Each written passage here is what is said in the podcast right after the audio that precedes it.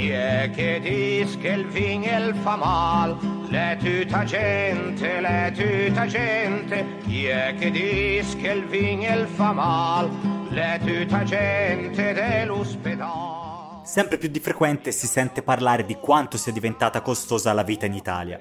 Che sia per un pranzo, per fare la spesa o anche semplicemente per un'attività fuori porta, è evidente a tutti quanto qualsiasi attività o servizio costi significativamente di più rispetto a un paio di anni fa.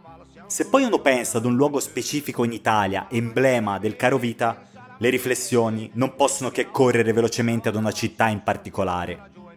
Milano. Milano è a conti fatti nell'immaginario collettivo nazionale la città più cara e costosa d'Italia. Del resto basta camminare per una qualsiasi strada del centro per accorgersi che anche semplicemente una bottiglietta d'acqua o un caffè hanno un prezzo di gran lunga superiore rispetto al resto d'Italia. Se però da turista l'immagine di una Milano cara e costosa si ferma al prezzo di una cena o di una notte in albergo o della corsa in taxi, quello che sconcerta maggiormente le persone, specialmente giovani, che vivono stabilmente a Milano, è ben altro, ovvero il prezzo delle case.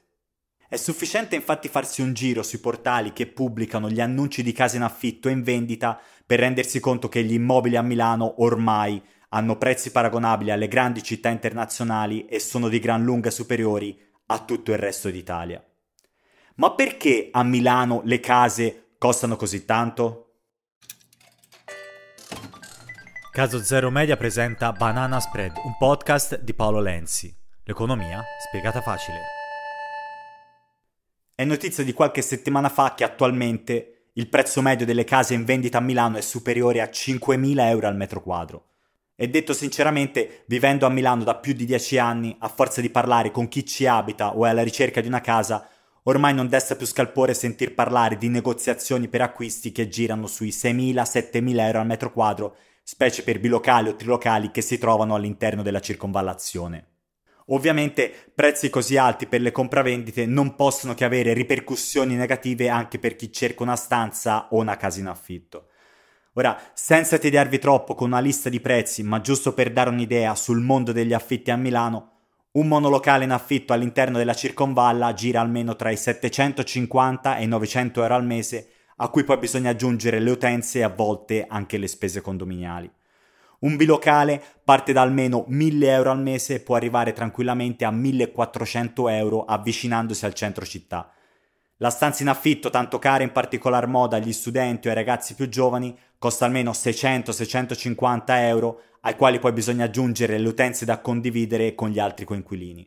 Insomma, si parla di cifre piuttosto considerevoli e senza uno stipendio da almeno 1700-1800 euro al mese è dura permettersi anche soltanto un monolocale in affitto a Milano. Per avere un termine di confronto rispetto al passato, una decina di anni fa un monolocale in zona centrale stava sui 600 euro al mese, escluse le spese, mentre una stanza singola girava intorno ai 500 euro nelle aree più richieste, ma si potevano trovare tranquillamente stanze a 400 euro nelle aree meno centrali.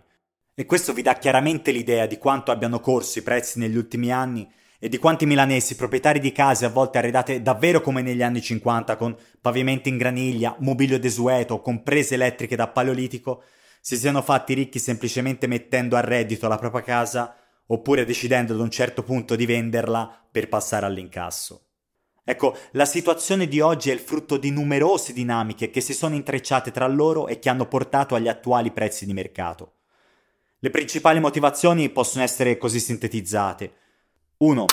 Milano è una città con economia che cresce da diversi anni molto più della media italiana e quindi col passare del tempo si è resa sempre più attrattiva per i giovani che ci si trasferiscono per studio o per lavoro.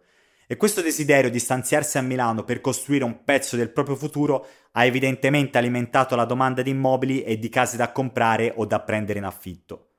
2.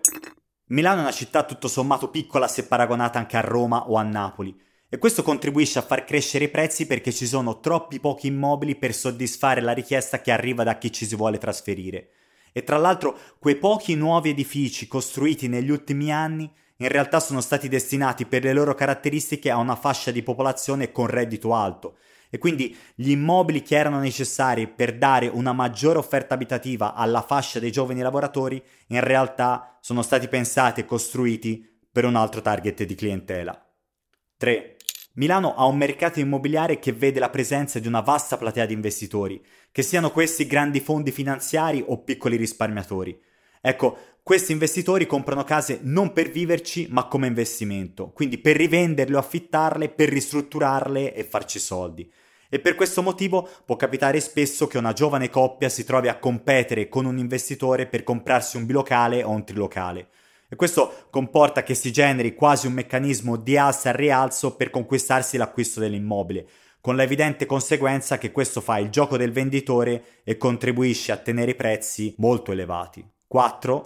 La diffusione di Booking e Airbnb ha indotto molti proprietari a mettere il proprio immobile in affitto per soggiorni brevi destinati ai turisti. I 17.000 immobili dedicati a Milano agli affitti brevi creano evidentemente un effetto scarsità sul mercato con una parallela pressione al rialzo del prezzo degli affitti. 5.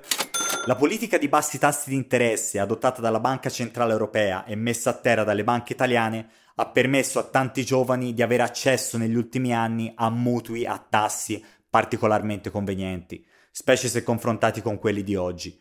Proprio questi bassi tassi di interesse insieme alla garanzia statale per i mutui under 36 hanno contribuito a dar maggior vivacità al mercato e a mettere in mano alle fasce più giovani della popolazione delle risorse da poter utilizzare per comprare case.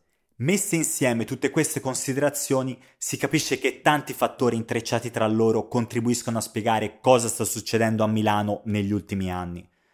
Ma il perno e il punto di svolta a partire dal quale si è generato questo processo è stato fondamentalmente uno soltanto, l'Expo. Dall'Expo, infatti, Milano si è ritrovata e riscoperta.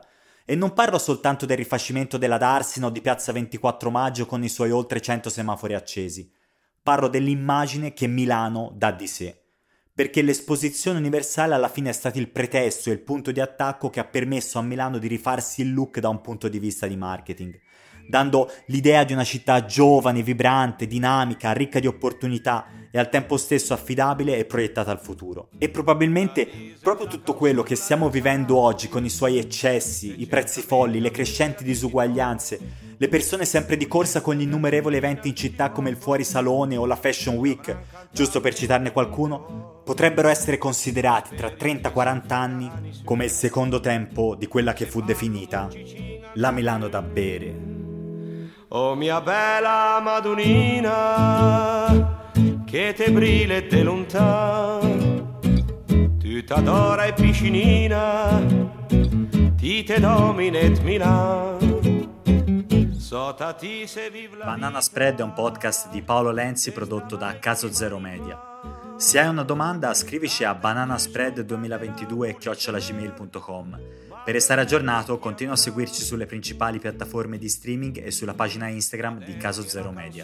Roma magica, teniner cupolone rugantin, se sbatten in del teve roba tragica, esageremme par un cicinin, Sperem che vegna minga la mania, De demete sa cantà malanomia. Oh mia bella Madunina, che te brille te lontano